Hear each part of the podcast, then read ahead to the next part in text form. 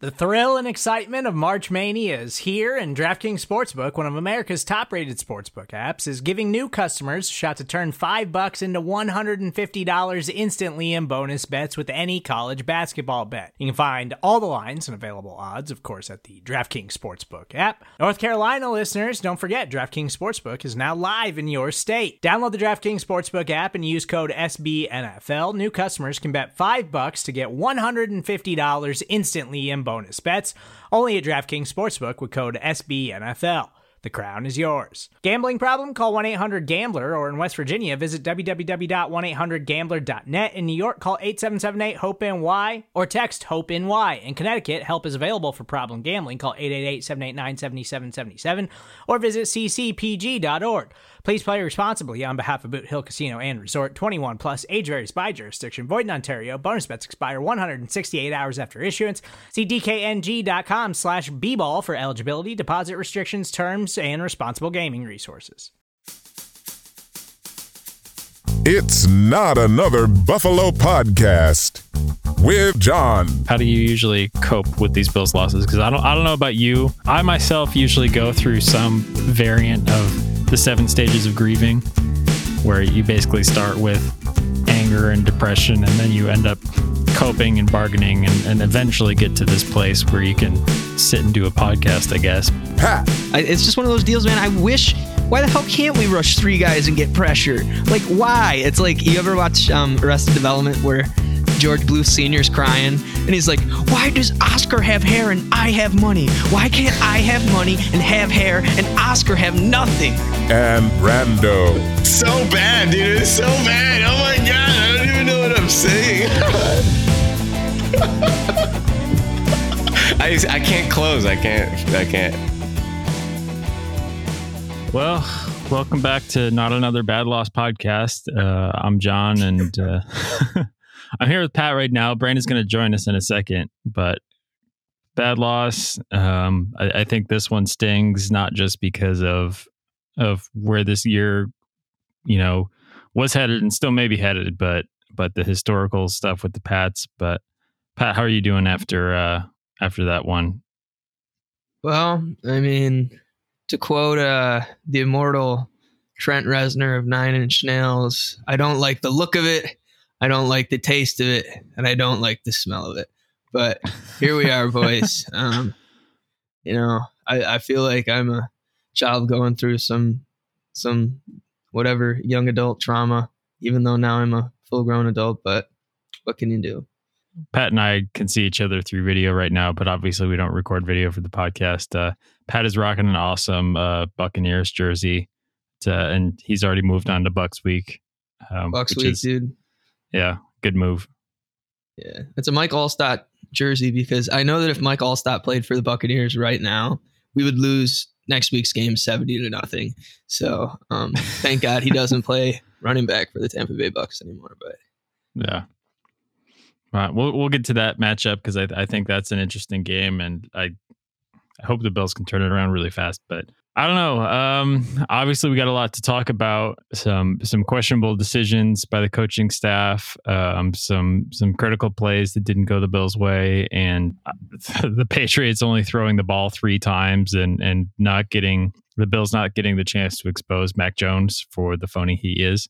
So that kind of hurt a little bit, but I don't know. Yeah, you and I were texting about this after the game, so I guess we'll start with this. But I I was never more upset in that game when I saw Tyler Bass trot out onto the field, and not because I, I like I love Tyler Bass. I mean, but Sean McDermott sending him out on the field at some really inopportune times when yeah, I into the thought that- wind. yeah, I thought that the first time was actually after they scored their first touchdown. I even with the wind, I'm like, why are you kicking the extra point right here? yeah, let's go for two, right? You know, you definitely want to match them on, on on their score there, but that was nothing compared to kicking a field goal down four four points in the fourth quarter. Like, I mean, and To to push back though, Johnny, if Tyler Bass makes that field goal, then we come back on that last drive. We kick a field goal and basically we win the game. Yes, but I, I agree with you. There's too many variables to say to, to rely on two made kicks um, in, in that situation. I get it. Like, I get that mentality. But if you actually play out those scenarios, so let's say they do make it, right? They're kicking off into the wind. New England's probably going to get good field position, probably just as good as if they had missed the kick, right? You know, probably about the 30, 40 yard line.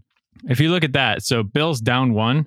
If the Patriots go and score, maybe Yeah. they kick the field goal, but if they go for two, you're still down two scores. And if if you hold them to a field goal, you're you're down by four again. So you still have to go and score a touchdown, right? So Nice. in most scenarios, you got to score a touchdown on that next drive, no matter what. And the reason I say, even if you do stop them and you can go kick that game winning field goal, you'd literally have to be inside the 10 yard line to even attempt yeah, that. yeah. So, like we were be- saying, Yeah, because they were going into the win for the fourth quarter. So I just don't get the logic behind that because there's like, you had very little to gain from making that field goal. And they lost so much about- to, yeah, so much to gain from scoring a touchdown there. I, I felt like even the first even the first situation where Tyler Bass came out there and kicked a field goal, they could have gone for it as well. Like, you know, especially like they were saying, when you have the wind at your back, like Yeah. And like I get it. It's it's fourth and seven, but don't you feel good about the Bills on a third and seven? Don't you think Yes. that there's at least a 50-50 shot? And I know that those decisions didn't necessarily like make or break the game. And maybe they would have. Like maybe it would no, have they made, made a it. difference. Oh, dude, are you kidding me? Sean McDermott, he had a he had a repeat episode when he was kicking field goals against Andy Reid, trying to go into half down nine. Like, No, I, I agree. And honestly, I don't know. There was so many frustrating things about this game. It is, I mean, I I can't imagine how exhausting it is for a defense to get run on constantly, but it was exhausting to watch. yeah, Like- I mean, they, that being said, they made some good adjustments at the end of the game. Really, like. You know, They I can did. see whatever Matt Milano ended up doing at the end. They, they like during the commercial break, they were showing like half of the commercial and then like half of McDermott screaming in Milano's ear. But whatever information he got from Leslie or whoever was up in the booth, like that was. But I mean, if you hold it, there's no reason that it, if Josh Allen's making forty three million dollars a year, you got Stefon Diggs on the squad. There's no reason that you can't put up at least fourteen points. Like we had this conversation after the Jacksonville game, and in that game, the weather wasn't even a factor. Like it's Yeah. it's just frustrating because I mean, uh, shit, man, I we build a dome and he might still miss Cole Beasley at the end of the game. I love Josh Allen; he's my favorite Buffalo Bills player of all time. But at this moment in time, I uh, uh, it's hard to. I mean, I think I. I mean, it's just my opinion. I think we'll limp in to playoffs, maybe ten and seven. I don't see us losing to the the Falcons. You know, I don't see us losing to the Jets, and I don't see us losing to the Panthers. But that, I mean, I could see us beating the Patriots again. Honestly, it was a lot closer matchup than I thought it would be. But it, it's just frustrating, man, because I, I really thought the defense played well. Everything considered. And I mean, other than that one Damien Harris run where, I mean, that was like, that seems to be our defense's problem. I mean, yes, we did get, I think they averaged like what, like six and a half yards a carry or something, but still, like a, a lot of those yards came on that, what was it, 76 yarder? Like, yeah, yeah, and and you can also say like, yes, it, it usually looks really bad when a team lets up 200 yards rushing, 200 plus, but also it looks pretty good when you give up less than 300 total yards of offense yeah, and the, they only score 14 points. You know, they gave up what 27 yards passing or something like that off of two completions.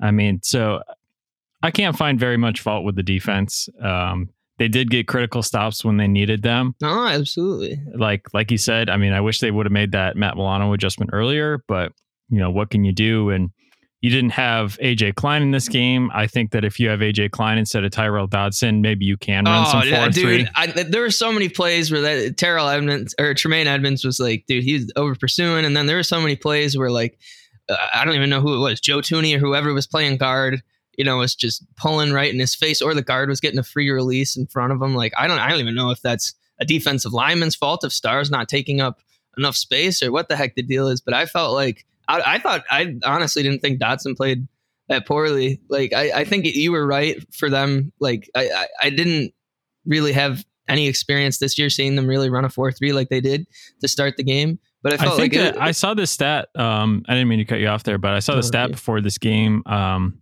that they hadn't actually run four three.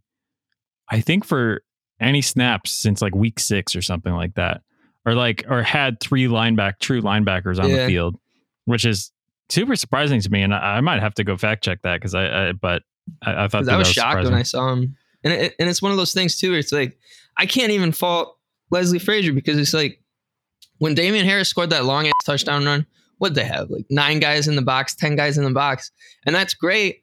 But if you over pursue or this guy makes a cutback, there's no one back there.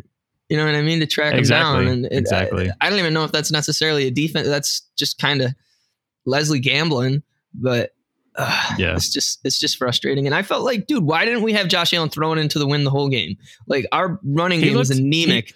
he looked fine and honestly like I'll, I'll say this too um and i think that this is the reason why we saw this offense in in the jags game too but i think that them they try to run so much it's it's like more of a problem than them actually being bad at running Yeah, like they pass to run instead of run to pass.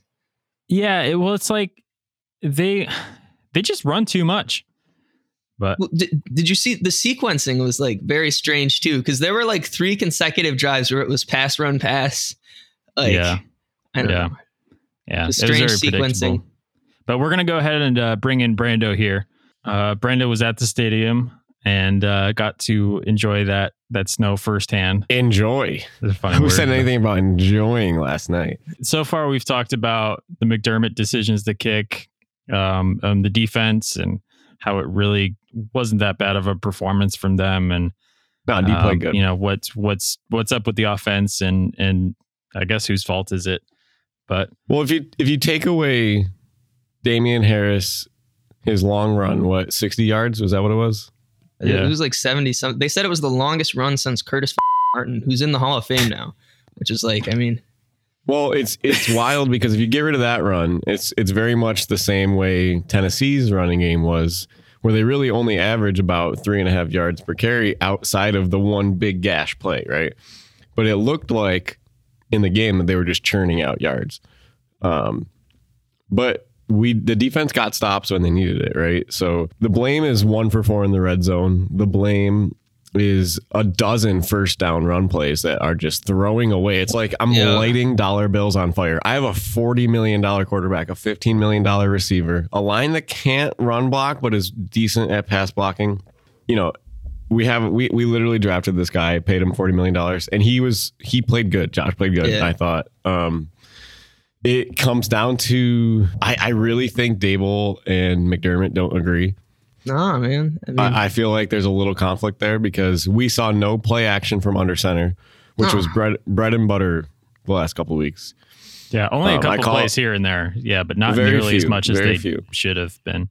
Um, you had Diggs drop the touchdown. Okay, right? I mean that's the I- hardest. I- that's the I hardest Johnny catch, to- right? Uh, because uh, that's what I asked Johnny. Like in the stadium, it's got to look insane. Like It, I wasn't watching it live. for as much as I was angry that he dropped it, like I mean, he had to change shoulders like three times, and then I mean, what the ball was on my the money. mind out though was the ball was on the money. He On the money hit his arms out. Like Diggs with- didn't even see it. He just put his arms out, and every now and then you get lucky like that. But the fact that that even got close with how high the ball went in the air, and Diggs' route. I mean, that's a hard route. It's it's like uh, that that fadeaway double move into the corner, right? Um, Well, it's a slant and go. but he was going towards the the pylon, right? So it's a slant, but it's well, a it's go, a slant so and it- go. it's a slant and go, but the throw is actually supposed to be over his opposite shoulder, I think, on his inside. and I think the wind might have pushed it a little bit. Exactly. So he's adjusting. It's a tough catch even without the wind. If you're if you're switching shoulders and trying to find the ball mid flight. But And uh, if you're yeah, looking up into those lights, it was it was snowy. Like I would look up and it looked like a snow globe. Even Yeah. when it didn't look like it later on in the game, like it, you still you might not have been able to pick it up, but it was spitting yeah, like the whole time. I will say too, we were talking about Dawson Knox's drops, and I know on at least two of those there was a defender's hand, like in The, the where first the ball two, is. the first two though, were like inexcusable. Like yeah, I don't know. And that false start, if nothing else, if he caught all his passes during the game and that false start still happens, like I feel like that was the difference on the last drive. Not that I mean it shouldn't it should never come down to a penalty. And this team is But, better but than here's the thing: losing a game on a penalty. But you're right, and it's this this little stuff, this stupid Bill Belichick, right? This guy walks in, he's got shriveled little face. I'm sure he's got shriveled other things up too, but this dude, probably still It's- bigger than Sean McDermott's shriveled things. But um well, I don't know if you guys. I don't know if you guys saw my last night, tweet, but it was nice of them to take 200 pounds off of Bill Belichick in that little graphic they had to start the game. Yeah. Oh, like- the video game. I was thinking that he looked happy and skinny. Who's this man? It's not Bill Belichick. and also, Josh McDaniels looks like he's gained about 200 pounds. WTF? Anyway, that relationship Brandon. weight, bro. He's been he he's pretty happy with where he is. He doesn't want to go anywhere new. He doesn't have to take care of himself. Hell, I mean, he threw two passes yesterday, two completions yesterday. Well, they ran true. Three plays Josh- yesterday and won a game. That's true. I'd be fat as fuck I was Josh McDaniels too, man. Honestly, but Yeah, right. But no, so it kind of as a as a point to this is like who dictated the game yesterday from the get go. Oh, it's hundred percent the Patriots. They played Bill their Belichick. game. Yeah, it's it's Exactly it's what we literally said on like Tuesday last week. like there have been multiple points in my life where I'm like, okay, did Bill Belichick and Tom Brady each separately make deals with the devil because Yes. like you know the tuck rule. You know when it comes down to it like the super critical game it's like he gets the weather that he needs that's brings these brings these teams closer. Like if this But you know what else? With with all of this stuff we we put it into perspective. One false start penalty is not going to end the game, but when it's a false start penalty after a bad sack, after Josh is always taking these, man. Once again, Yeah. at least in crunch time, he's taking these bad. Like he slipped and he got back up, but he went back down again, and that's a huge play because you know you go from what third and three to like third and sixteen from the Yeah. 18 yard line, and it's like, what are you going to do? You're going to run a play and get 20 yards when Josh you're going into the wind at the that tough direction into the wind at that point. And the other thing is, is uh, I just you, you think about it, and it's like if you see the stat line, Eric Wood was like, "Oh, there are going to be more than two completions in this game. It's not going to be like the Cleveland Derek Anderson game." no, I I'm just- literally, I, it felt exactly like the Derek Anderson. I took a bite of my McChicken in the blizzard that I was waiting for to pass while I was driving. And I'm listening to him. I'm like, he obviously is not looking outside right now. Like, this guy is a little behind on the weather because it's going to be like that. And then it ended up with two completions. And I was like, but all of this stuff together, besides the fact that this team had 10 days to prepare for this game. They had their their guys back and they can't stop the run. And I think Klein going out really hurt last minute. yeah we, we were talking about that a little Yeah, bit too I, I, I thought Dodson played well. Honestly, man, I felt like yeah, they were. They, Dodson like, Dodson played okay, but still they were still better off with Taron Johnson, you know, hitting his run fits uh, in the nickel. if we would have Believe or stayed not. like their their answer to four three was what third quarter they switched to four three. Um, I don't know exactly what point. because John was they- saying they hadn't ran four three since week six or something on the and books. on week six they might have ran it twice. Like, Yeah. like it's a very small percentage of plays, but that's because they don't need it. But this is the game that you need it. If if New England played with the one extra offensive lineman almost the entire game, like they they had six O line on the on the field for like the every play. I mean, they ran what whams, powers, and traps against our D line, and it absolutely succeeded. And they they took our best feature on defense, which is all of these turnovers from our secondary. They didn't even give him a chance to affect the game because they only threw it three times. So they really neutralized our best bet on defense and on offense. Man, oh, here's my thing. He said he doesn't trust McKenzie. He doesn't trust Marquez Stevenson. Stevenson. yeah, but I mean, is Micah Hyde gonna break any ankles out there? Dude, dude, answer me this. Devin Singletary has five fumbles on the year, and he's getting handoffs on first down, on second down. And then Breida, dude, he like broke the golden rule of youth football. You don't lunge at the ball. You Yeah. let the quarterback hit you in the gut. Yeah. You know, and it's like one of those things, you know, uh, that's just like, I mean, it's not on, I'm sure it was cold as hell and he was probably just like, yo, I'm just trying to snag this. So I don't, you know, but like that, that Breida fumble was a kick right in the nuts. And then like, I don't know. It's like one of those deals too, where, I mean, I, I think we make excuses a lot for this. And I, don't get me wrong. Great defense, but the numbers don't lie, boys. Okay. PFF, they have linebacker rating for 46 linebackers in the NFL. Okay. Over production per play. So Matt Milano, number one out of all the linebackers. You know where Tremaine Edmunds is on this list? And I hate to say it because he's good. Tremaine Edmunds is a rookie, one of my favorite Buffalo Bills. Not even 18, dude. 36 out of 46 linebackers, dude. He was like, it, I mean, and it's not to say it was his fault, but he was really like, I mean, it, getting the block on him was the determining factor in the Patriots running the ball. And I mean, obviously, you can't do shit It when you have a lineman free releasing onto you. Like, what are you going to do? You can't really, unless you can bench press Stop him. 500 pounds. But, you know, it's just like one of those deals. I just, I hope this is his last season in a Bills uniform. And I hate to say it. Really? No. Yes. Oh, no. Yes. Give him Trade the him, exact same deal trade that him. Milano got. Oh, dude. I, I I saw would be- what I would- Nate Geary tweeted Matt Malone or not not Nate Geary. Uh, somebody tweeted Tremaine Edmunds for Saquon Barkley straight up. Who says no? And I say no. No, that's a, Yeah. that's a trash Yeah, deal. I'd say no. Yeah. I'd trade him for that Patriots second stringer though, man. I mean, that guy was he- Harris he- or Stevenson? no, not Damien Harris. Uh, the, the the heavier set guy.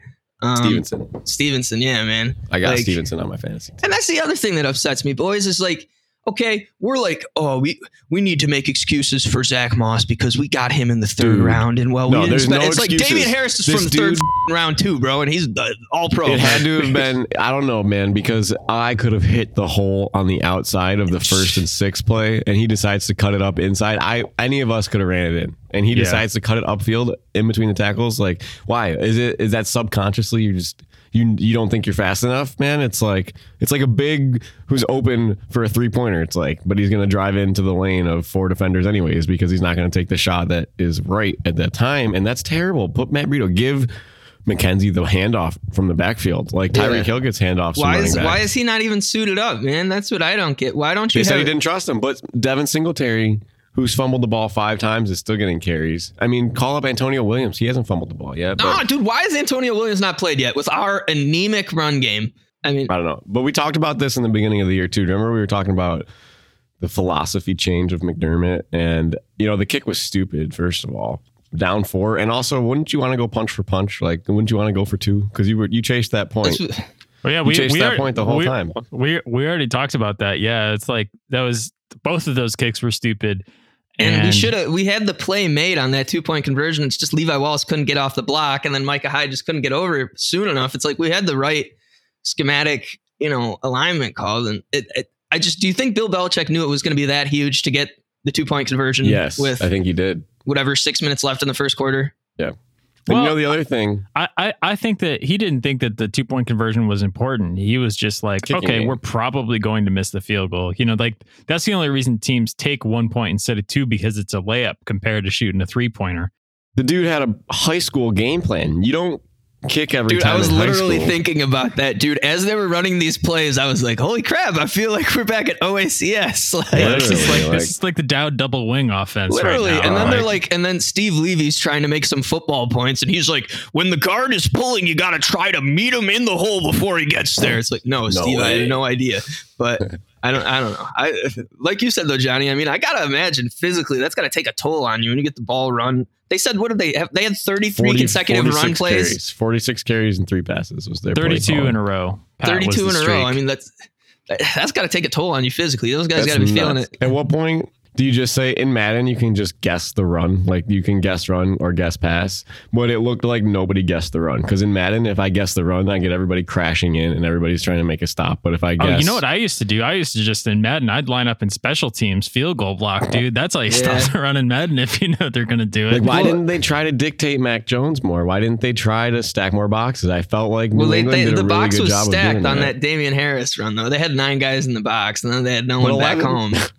but it's like one of those deals too, Brando. We were getting penetration, and they were taking advantage of that. They whooped our ass on a bunch of traps, a bunch of counters. Dude, the traps being were, were great. The, us the way being that aggressive. that. Like, I mean, and it, it only happened one time with Matt Judon where Josh Allen was able to escape, but like defensive players are just getting too far downfield. And like in the moment, you're not thinking about that. Shit, you know, you're not. And like I wouldn't. I'd be like, yo, Like, I'm, I'm, AJ making a play, I'm making a play, and then you're like, oh wait, the ball's four yards behind Yeah, me. I'd be like, yo, I'm Yeah. AJ Epenesa. I'm six foot five, 270 pounds. I'll do whatever I want. But like, I don't know. It's just those little things. Like we were in there. We were for s- for as big of a size differential as there was between their offensive line and our defensive line. And that was a huge differential. We were still getting penetration. It was just they were taking advantage of that aggressiveness in a way that I felt like, you know, we, we just didn't have an answer for it. I, I look at someone like Trent Brown. Did you see him?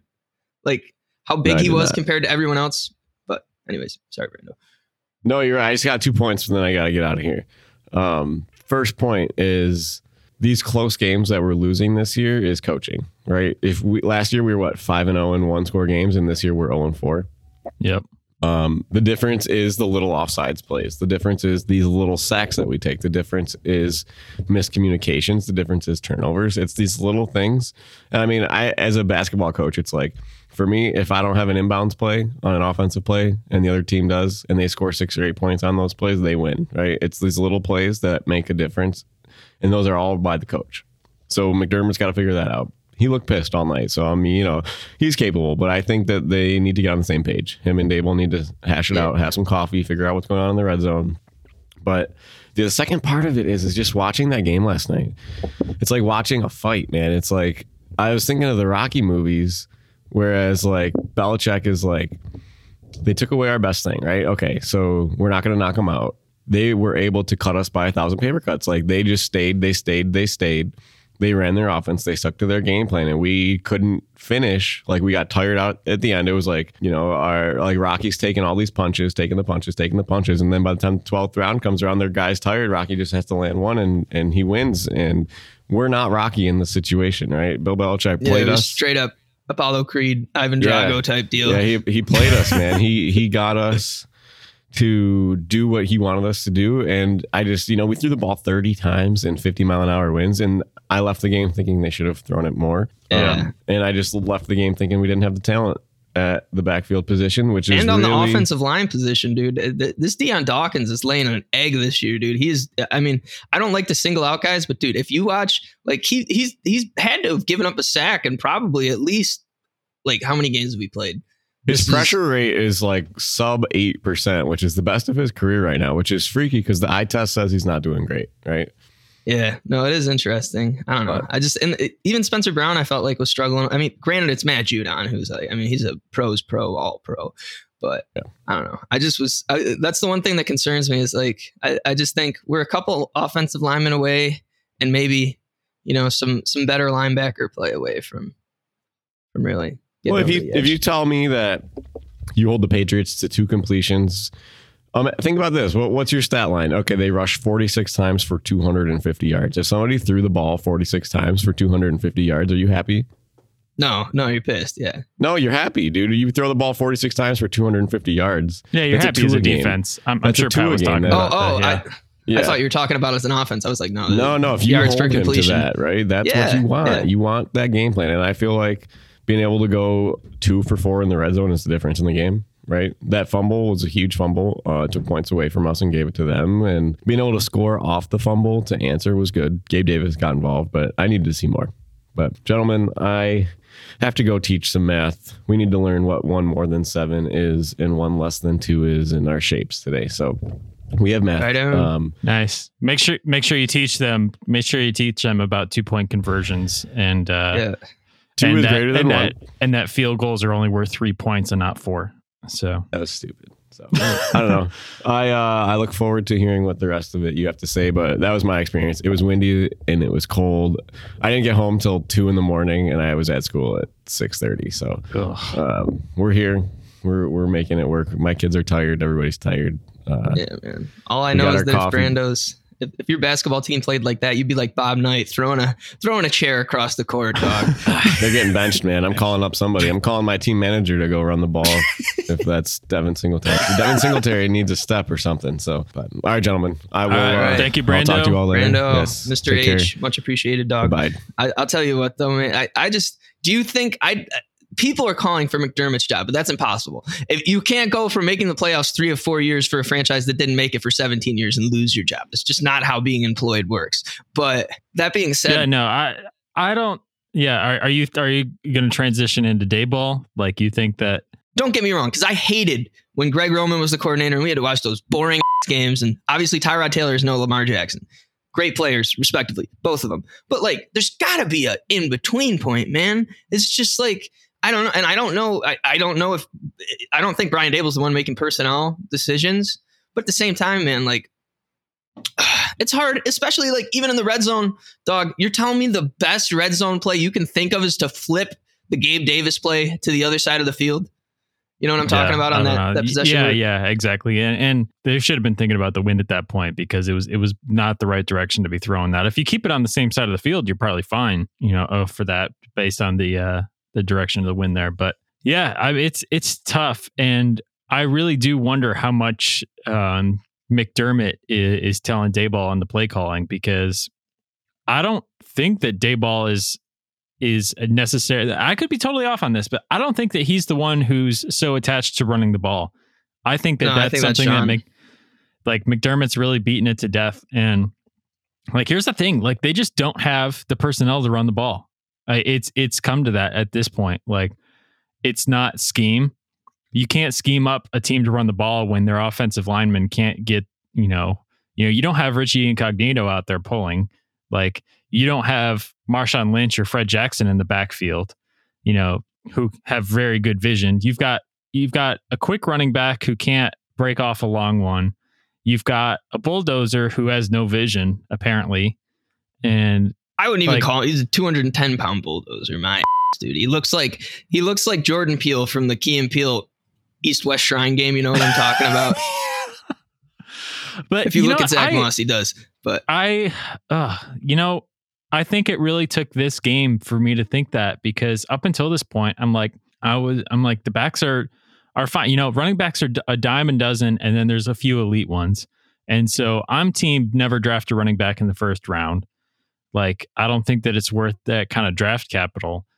But I think not that they should have, but I think that the Bills would have benefited from having that kind of caliber running back. I'm not saying they should have Damien drafted Harris is a third round pick, though. Exactly. That's Yeah. that's why like that's where you're meant to find running backs. And obviously Damien Harris has a much different offensive line and scheme in front of him and, and stuff I mean, like that. But I don't even know if John Taylor would be successful in a Bills uniform, honestly.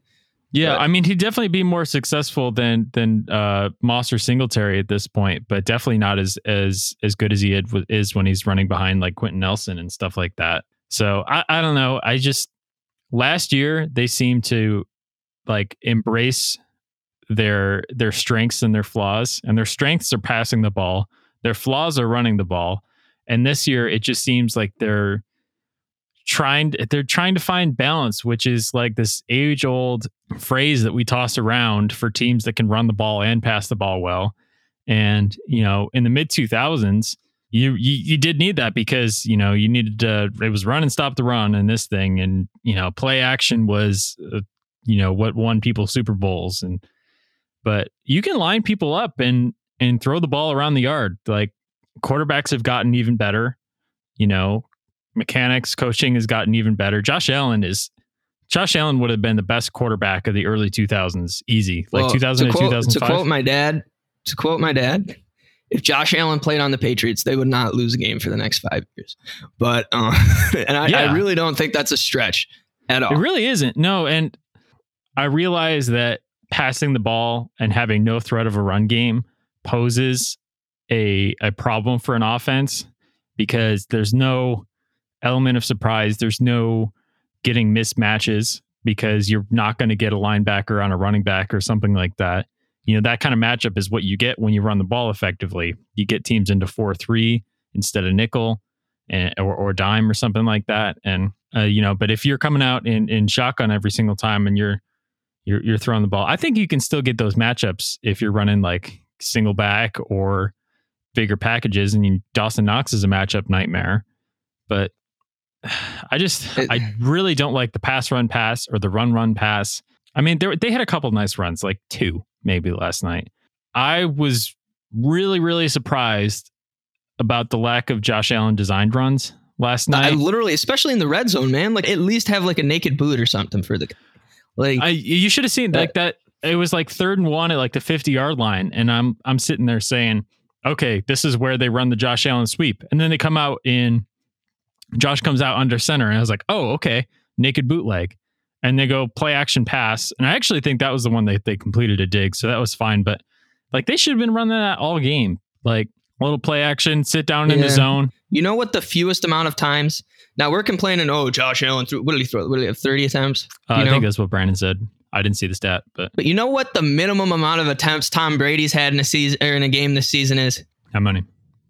34. He's at least thrown the ball 34 times, and he's had a game where he threw it 55 times. So you know what? When the Buccaneers need production, they say, "All right, Tom, go out there, get us a W." You know, and it's like it's it's difficult for me because, like you said, I mean, the Buccaneers, for as good as their running back play is, you can't be balanced if the minimum amount of times you're throwing the ball is is 33 in a game. Like you know, you can win games like that, and it's it's frustrating too because I don't know, I their running backs are also so good because, like you said, they're able to commit to one or the other. And uh, when you're when you're trying to find balance, Bill Belichick's gonna be like, "All right, there's four minutes left in the game. I'll play two high safeties and let you pick up some some chunk yards." But Josh, I know you're not gonna, you know, in the long run beat me. And it's like, you know, it, it's harder to keep them honest, and it's just it's hard to watch as a fan. And uh, I don't know, like I, I'm looking like towards future draft stuff. I mean, if I'm the Bills, right now I'm looking at Brian Robinson Jr. out of the University of Alabama. He just tweaked his hammy, so hopefully he falls out of the first round in April. But like, What position I, I is he? He's a running back.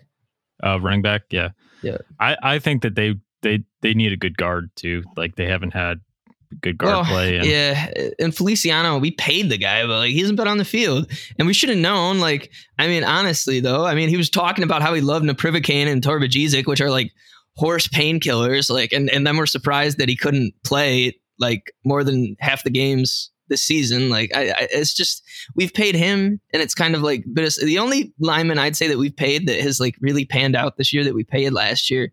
Like Daryl Williams is playing pretty well, all things considered. But Yeah, it- he, it- he had some rough days at right tackle, which was inexplicable, honestly. But at right guard, he's he's been good. Yeah, Yeah. So I, I mean, and I don't know. It's like, and I mean, as much as Spencer Brown did struggle, I mean, it could have been a lot worse. How many? It was Josh Stack what six times? I think maybe seven, depending.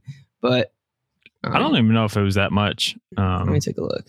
but yeah, honestly, like to get back to what we were talking about a second ago, I, I think that the time that I was most frustrated that they were running was when the Patriots were running the single high safety because they knew that the Bills wanted to run, and that was the time that like there was no indication that Josh shouldn't be throwing into the wind, except for maybe that one time where he threw it to the right side of the field three times in a row, and the guy almost picked it the third time.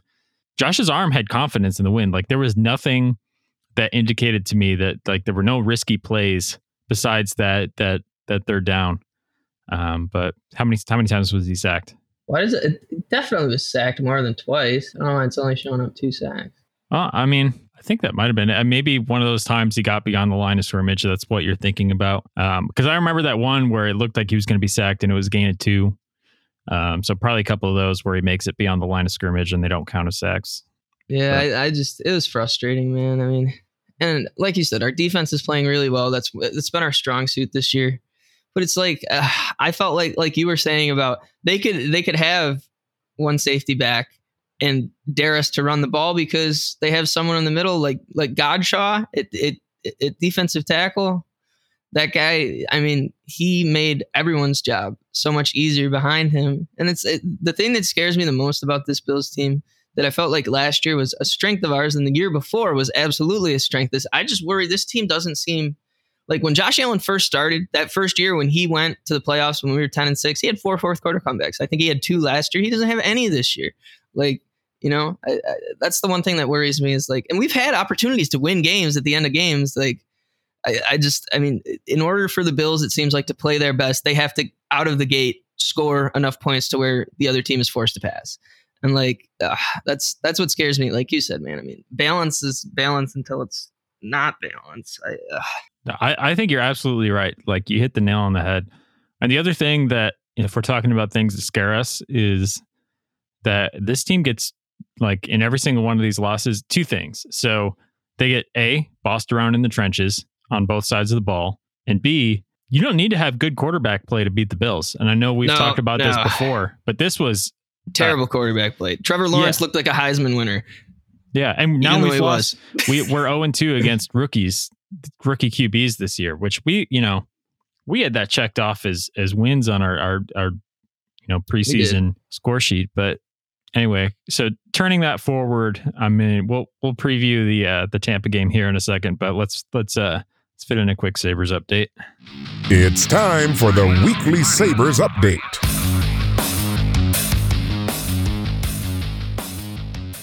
Do you think someone should tell Craig Anderson to retire? I'm pretty sure um, when you hit that 40 year mark, probably should get off the ice, dog. Well, he's been off the ice. Everybody's hurt, so Yeah, Aaron Dell. I mean, it seems like he's got a uh, hole hole in his goalie pads as well. So, I mean, I don't know. We'll have to ask Mr. H next episode. if you're a betting person, keep hitting that over on on Sabres hockey games. if they're not going to score that many, God knows they'll get scored against that many. This has been your weekly Sabres update.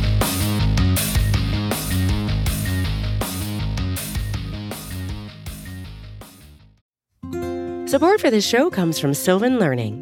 As a parent, you want your child to have every opportunity, but giving them the tools they need to tackle every challenge, that takes a team. Now more than ever, educational support tailored exactly to what your child needs can make all the difference. That's why parents have trusted Sylvan Learning for 45 years as the ultimate teammate in their child's educational journey, instilling in them a love for learning and a passion for reaching the next level. And Sylvan's Insight Assessment can identify gaps in learning and areas that could be of concern for your child. It's a 360 degree view into your child's learning that you can't find anywhere else and helps ensure that your child didn't miss something in school that might put them at a disadvantage in the future. And right now, it's the best price of the year at $29.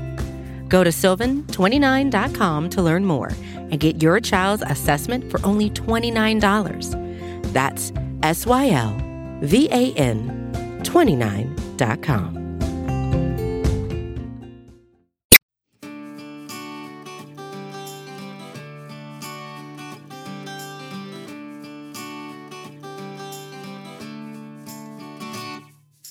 Well, They said that Sabres team, though, honestly, is like scoring a lot of goals. It's just they have poor goalie play or whatever. But yeah. Well, everybody's hurt. yeah. And that's the other thing about the Bills, dude. No one was hurt. Like, it would be one thing. And it, uh, that's why I knew Tre'Davious White wasn't going to be a huge deal for this game. Like, I, the way the way other people were ringing the bell of terror, like our, this game we were going to get blown out because Tre'Davious White was. I, Dane Jackson actually played pretty well, but Well, Next- I'll say this. So I was I was actually making fun of Louis Riddick because he's like, all right, you know, Patriots are going to run it to the outside. You know, you know, Tre'Davious White isn't out there, so Dane Jackson. You know, we're going to find out if he can tackle. I was like, Louis Riddick, Dane Jackson is much better tackler Yes. than he is a defender.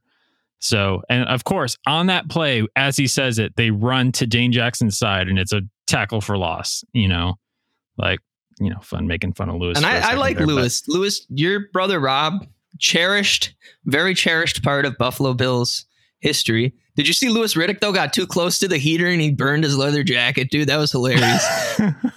Literally, dude. Yeah. Steve Levy was like, it smells like leather is burning. And then Louis was like, eh, I got too close to it. Oh, it's funny.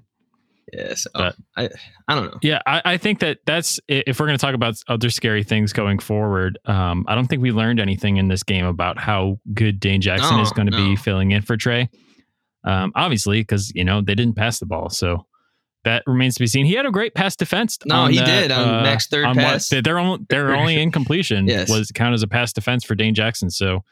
You know that was a good indication, I think, but I think that the true test is ahead of him. Now- so Uh, just to check with you, Antonio Brown is not playing, correct?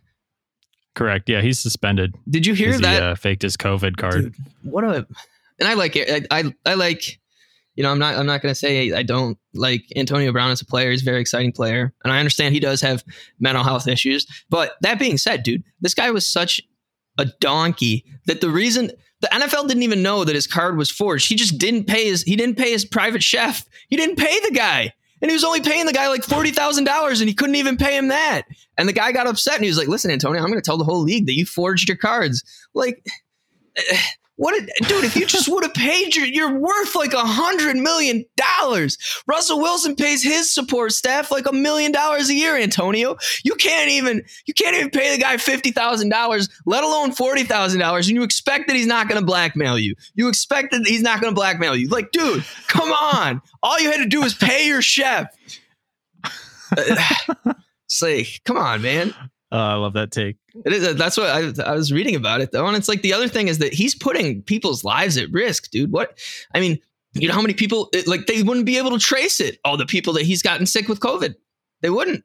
Yeah, and he does. He probably doesn't have to adhere to uh, mask mandates around the facility or anything like that. Also, so But he's the only one on the That's team that's not vaccinated too. It's like, uh, Aaron Rodgers did the same thing, deceived people about his vac status, and he didn't get suspended. So well, then he said I'm immunized yeah, or yeah. So I guess that's that's the asterisk. yeah. So After he took some horse warmer, but um, I don't know. I, I don't know. it, it seems like his mane is growing. Uh, you know, maybe that's a side effect. Well, that's the other.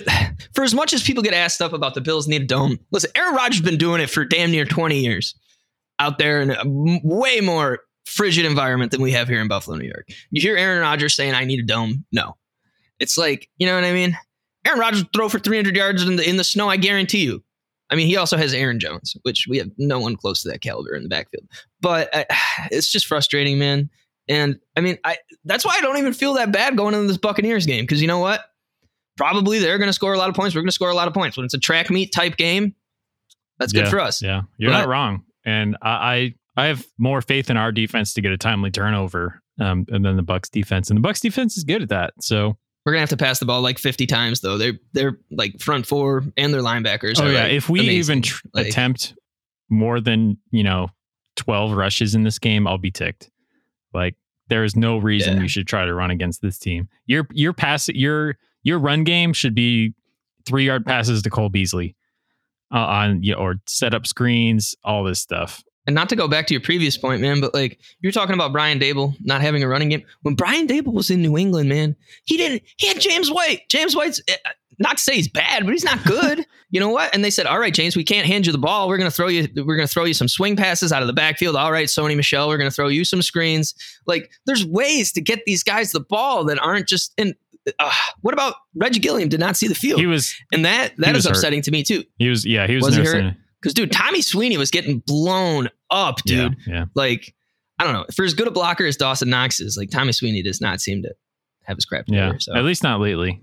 He he's known for being a decent blocker, but yeah, it, it he must have gotten blown up a couple times last night. But yeah, I don't know how does I know we always talk about how this affects your season outlook, and last night obviously I was incredibly upset, like inconsolable, like nobody talked to me, you know, and went to bed, had some time to think about it this morning and stuff like that. And as as much as we wanted the season to look differently, you know, we wanted to be talking about the one seed and, and stuff like that. Um, uh, I saw Anthony Marino on Twitter had a pretty good thread um, this morning that I really enjoyed reading and made me feel a lot better. You know, uh, started off with uh, like I didn't know the the Bills lost the Super Bowl last night or something to that effect. You know, they're, they're basically at seventy seven percent chance of making the playoffs right now.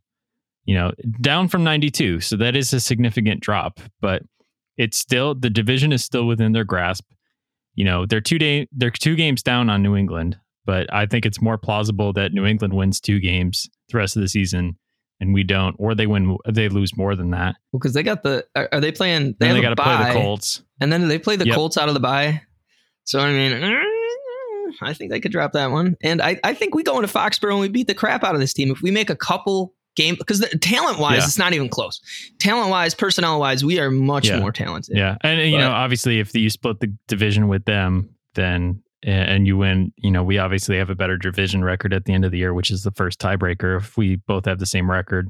But yeah, so you know, you still you're still going to make it into the playoffs. And the more important point that I thought that uh, Anthony made in this thread was that home field advantage, which is the thing that we all have sought after, hasn't seemed to be that good this year Yeah.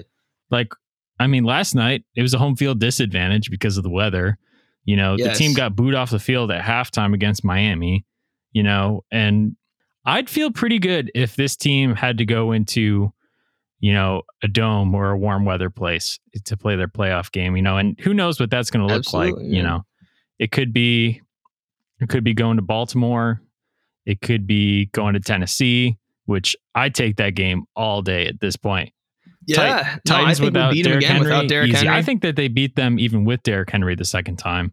Again, the season isn't won and lost. Um, you know, in week whatever it is, week thirteen that we're in right now, and I think we just have to temper our expectations because the season the season is won and lost at the end of the year in the playoffs. So we can definitely, if they lose first round of the playoffs, then by all means, you know, let's talk it to death and and really get down on this team and and and be depressed and all that stuff. But season isn't over. All you got to do is make it to the, the first round of the playoffs, and you got a chance. And it's uh, the No, the records reset. very it doesn't true. matter what happened. It just matters that you're there. So obviously, it's easier with a first round bye to make it deeper into the playoffs, but it's all about who gets hot at the right time. So you know, if the Bills can find their identity and get rid of the little issues like the penalties and the drops and hit their stride. It, it's a team mentality thing. Like we talked about this before, like with the Jags game. It's it's it's a collective it's a collective thing. Like when stuff starts going wrong, like when it rains, it pours. It's not like when your team is dominating. When you were the New England Patriots last night and you're rolling, like those guys were able to execute because they had the momentum, they had the confidence, and it was working for them. You know, the the Bills had no confidence because they're getting run all over and they couldn't complete a pass. Well, I feel like when Sean loses his cool too, like when Sean and I like that he's passionate, but like the the minute you see Sean McDermott like get beat red, you're like, oh my god, like this team is, we're we're we're we're fuming, and like that's not always good. That's I mean, uh, for as much as we said penalties can't decide a game, you know, like on that fourth down spot, and then, then on the delay of game penalty, like Sean McDermott, like looked like he was gonna have like an ulcer, like and that's good. You should be standing up for your players, but like I, I guess that's another thing that worries me is like I mean, obviously you don't want to be like Dick Jauron and just like take it, like be a total submissive. But like for as much as we say Josh Allen has to be composed in order to play his best, it's like, well, I would imagine that Sean McDermott has to be composed in order to to manage the game to the best of his abilities. And like you said, I guess it's a mentality thing that like I don't know if they're not prepared for stuff not to go their way or, or what, but it just seems like there's little things that really kind of like set the, uh, like every game Sean McDermott has freaked out over a call we've lost. Yeah. And like except yeah, for the Chiefs game. That's that's the thing is this team like after little things don't go their way, it seems like the collective mentality of the team just like drains or or their confidence drains and they get, you know, Josh Allen is, you know, lying on the ground worried about, you know, for lack of a better term, he's whining about not getting a roughing the passer. And, and that kind of like we've all played sports before, that mentality drains on you because if you're constantly worried about, you know, getting these little calls and stuff like that, you you don't feel like, oh, we're going to beat them anyway. But like, you know, guys that know that they're just going to win the game regardless of whether the yeah. officials like won't do right. that crap. And it was like Pat Mahomes in the Chiefs game after that game was out of hand and he was Yeah, exactly, exactly. But, and and you know, guys will do that. But I think that this team because they're not a physical team, even though Sean McDermott wants them to be, they don't feed off of anger well. Like they implode. They implode when they oh. get angry. Some teams get better when they're angry. The Bills are at their best when things are going their way and they feel like they're throwing the ball around the yard and they've got these like great athletic plays, you know. They're not they're not at their best when they're down and you know, they get a call that goes against them. Um, last year, it felt like this team could overcome those kind of penalties, and, and this year they yes. can't. Yes. Um, at least to this point. So it'll again, it's about who gets hot at the right time, and and hopefully we see the best version of this team because we haven't seen the best version of this team since I don't know. I don't even know if we've seen it yet this year. We've beat the class of the AFC. We have we dominated them, and we should have beat the Titans. You know, and it's like I, I I don't necessarily like you said. You don't have to go to the dance with the prettiest girl to leave with the prettiest girl. And I'm sorry because that's a misogynistic, um, you know what I mean, metaphor right there. But that being said, like I mean, it's just one of those deals. Like you said, just get us to the dance, man. Just just get us there. I, man, I, I don't even care if we make the playoffs at nine and eight as the last possible yeah, wild card yeah. seed. Send me to it's send me like, to the two seed if we, because if we, you're looking at the AFC right now, and you're not even worried about playing the one seed. And you know, who knows how it's all going to shake out? Like Kansas City could still have the one seed, you know, and we could be. Ugh, I mean, that just sends me back to how many times we thought that the Patriots were down and they'd end up going and getting the one seed. And so I don't know. We'll see how the AFC shakes out. Um, but give me anybody, honestly. Don't care if it's an away game. Just get yeah. me to the playoffs. I think the NFC's I'm I'm guaranteed. I mean, I'm not a financial advisor, obviously, world, but I would bet the NFC to win the Super Bowl like five out of six times if they were to do a simulation. Like, I feel like the NFC has a lot more class of teams, complete teams, than the AFC does at this point. Like, we don't even. I mean, I almost picked the the Steelers as an upset, but like we don't even know that much. I mean, for as much as Josh Allen has underperformed, Lamar Jackson has underperformed. Like, you know, he's just lucky he's got an insane defense and he's got, you know, Pat Ricard lead blocking for him. But, you know, it's it's like one of those deals we really don't know. These all these AFC teams have kind of underperformed, and then the Patriots are overperforming. Or they're underperforming and they're much better than we think. But it's just like one of those deals. Like you look at the NFC, you're like, I know these Buccaneers, they're a top notch team. Packers, top notch team. Even the Cardinals, top notch. You know that they're going to dominate against other NFC teams, but in the AFC, maybe it's because the teams are closer in talent. I don't know what the deal is, but it's really not clear cut who's good and who's not. I mean, like when you look at Zach Wilson beating the Tennessee Titans, it's like you said, anything can happen, and it's uh, that's what I, I don't know the the AFC particularly, but I guess the NFL as well has just been it's been crazy like that this year. And uh, my biggest fear is that we go like nine and eight and miss the playoffs, and at that point, there's got to be some personnel changes made. But yeah. I was trying to find it. Um, we we think of the uh, the NFC as more uh, having some more dangerous teams because we don't know how to stack up these AFC teams because they all kind of lose to each other and and have these weird games. Uh, I can't find the the current record of AFC versus NFC teams head to head, but uh, Sal Sal Capaccio tweeted it about a week ago, I think, maybe a little bit more. But at that point, uh, AFC teams had a winning record against NFC teams by a pretty good margin, which I thought was surprising because really, I mean the NFC's got the Cardinals and and the Rams and you know the Rams have dropped a couple, I guess, but and the Packers as well. Like you're right, I would at this point if I was a betting person, I would I would be taking the NFC over the AFC in the Super Bowl. But hey, you know it. All that matters is, is that you get there. You know, there's two Giants teams that are tell you that that that's the uh that's the key. yeah. So Well, on to on to Tampa as well. Bill would say on to Yeah. Cincinnati. but, um, You're not wrong. And we can get a little bit more uh, schematic, um, you know, matchup analysis of Tampa on our uh, on our Friday show this week. We'll fit it in with Brando's bets and the game picks because I don't want this episode to go for super long. But do you have a uh, do you have a hero of the drought? well, since you asked Johnny, I do. This is actually an insane one. I don't even expect people to get this one. I just saw this and I was like, you know what? I better name drop this guy. I'm ready. Please remove your hats, lift your drink, and shut your trap as we salute this week's standout of the drought. So, this guy, he was born December 27th, 1970.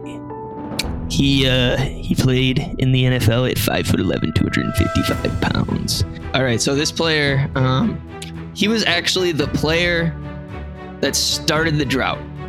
This player received the kickoff from Steve Christie, passed it to Steve Wycheck. Well, actually, handed it off to Steve Wycheck, who threw it to Andre Dyson to start the drought. Okay? He's 5'11, 255. Went to Fresno State. He, uh, crazy thing about this guy, he has blocked for 12 different 1,000 yard rushers. He blocked for the NFL MVP in 2007. And he's got 807 rushing yards with six TDs and 199 receptions for 1,086 yards and 12 tutties. Um, he's widely considered the greatest fullback of all time, blocking fullback. In, in San Diego, he had some crazy years blocking for LT. Um, you know, he just he's had he's had he's had crazy players play behind him. I mean, this guy was blocking for you name it. He was I mean, he was blocking for Curtis Martin. Like he was blocking for Warrick Dunn in Tampa Bay. I mean, you know, Corey Dillon in Cincinnati, and I mean, obviously he did have those years in Tennessee where I mean he did do a nice job for Eddie George. Um, but he has a workout channel on YouTube. You can check it out. Um, he, uh, yeah, he also has the same first name of a Buffalo Bills outside linebacker who um, got a nice ceremonious um, recognition two years ago. Um, so he's got he's got the last name of our big nickel corner Okay, that helps. And the first name and the first name of a former Washington Redskins converted offensive lineman to linebacker. Oh, this is tough. So his last name's Neal. Yep.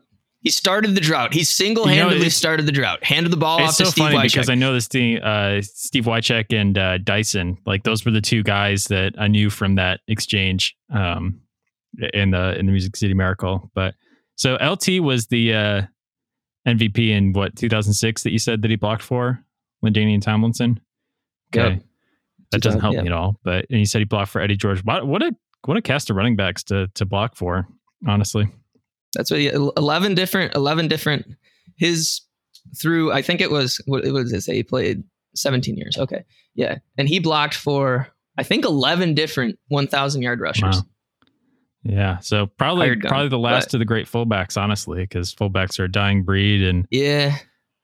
nah, I'm not going to get it. It's uh Lorenzo Neal. I was trying to Lorenzo Neal, Lorenzo oh, like Lorenzo Alexander. Alexander. Yeah. I for, I didn't know he played offensive line. Yep. Uh, he started as an offensive lineman for the Redskins. really Or, well, That's WFT, but um right now WFT. yeah. Wow, that's crazy. Yeah, because I knew that he got he originally played in in Washington. I didn't know he was an offensive lineman. Yep. But Lorenzo Neal, you SOB, you single handedly started the drought. All you had to do was just take that squib kick and, and fall down. And you know what I mean? The Bills Yeah. potentially are playing the Rams in the Super Bowl, but you, Lorenzo Alexander, getting coached up by the infamous Jeff Fisher, like I just I felt like he needed a shout out because he did single handedly start the drought. Um, unfortunately, so never never never played for the Bills though, huh? no, but he is the hero of our drought because he uh was he he he made it. He he made our drought. He's the he is the reason why we suffered for 17 years. So Yeah. thank you, Lorenzo Neal. Um, thank you for blocking for 11 different 1,000 yard rushers and LT when he won the MVP. But honestly, if you would have broken your ankle on that play, that would have been awesome. And not knock on the rock to Steve Wycheck. But Oh well, it was a forward lateral anyway. So Yeah, man, come on. Instant replay. Wait, where was that? Where was that? Rob Johnson shouldn't have even been out there though. That's you know, yeah, should have been Doug Flutie. No, I I was thinking about putting Rob Johnson as a hero of the drought at some point, but then I was like, ah, he played on good teams and then just brought him down. But I was like, I gotta give Lorenzo a shout out. And then I really wanna I really wanna dive into that Steelers game where we got in pooped on. 2004. and yeah. then recognize one of those players because they were also heroes of our drought, keeping it going. Um, Tommy Maddox, bro, XFL MVP, Tommy Maddox. But I don't know. All right. Well, I think I was going to wrap it up for this one. Uh, as you guys know, you can follow us on Twitter at Not Puff Podcast. Yeah, I don't know. Uh, this week will be very telling. Although, uh, you know what? I think they can still drop it to the Bucs and, and still sneak into the playoffs. So, Yeah, because Yeah, I mean, uh, we really crap, dude. We could lose this game to the Bucs, and we could lose the Patriots again, and still go ten and seven. But yeah. Yeah. Well, that's not exactly where you want to be. But yeah, no, you're, you're I think we could beat them again in, in Foxborough. Though honestly, I felt like this game was a lot. I, we should have won this game, honestly. So. Yeah, hundred percent. But all right, well, Petty, until Friday, I'll see you then, and uh, keep it real. Keep the Bucs jersey going. I, maybe it's like bad luck for for the Bucs or something like that. I hope so. I'm, I'm a very jinx prone person, so hopefully they get some of my bad juju. um, but All right, go Bills. all right, Johnny, go Bills.